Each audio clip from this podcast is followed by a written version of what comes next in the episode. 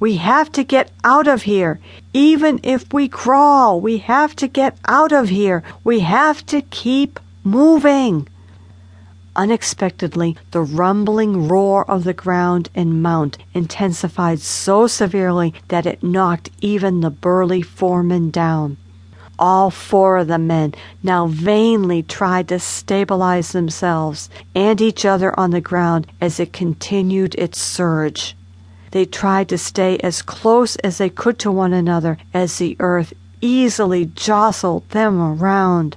No one could even speak as the tremulous quake magnified in strength.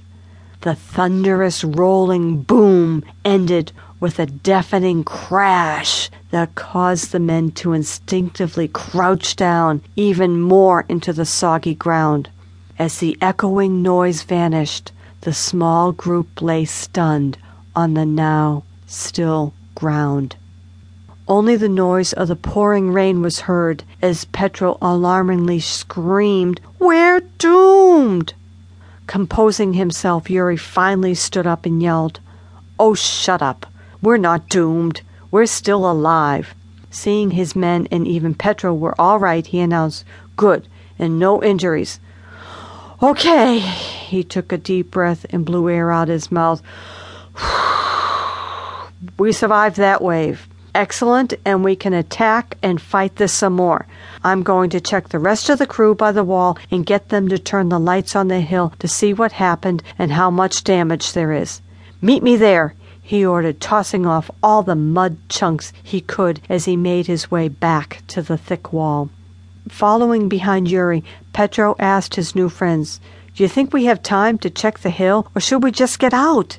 Seeing them shrug their shoulders and not having the answer, he shuddered to Yuri as he stood now at his side. Should we just leave while we have the chance?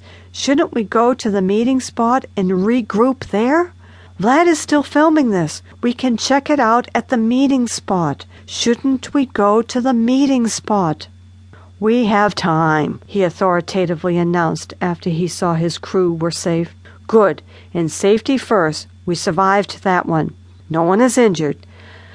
Now I know the pattern the tremors will make. Maybe it's not that bad.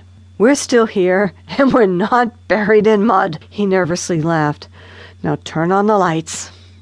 As the lights were clicked on, the entire group gasped and stood in shock at what they saw and what they did not see. For several long moments, they just stood. No one could even utter a word. They just stood in the pouring rain and gawked at the incomprehensible sight.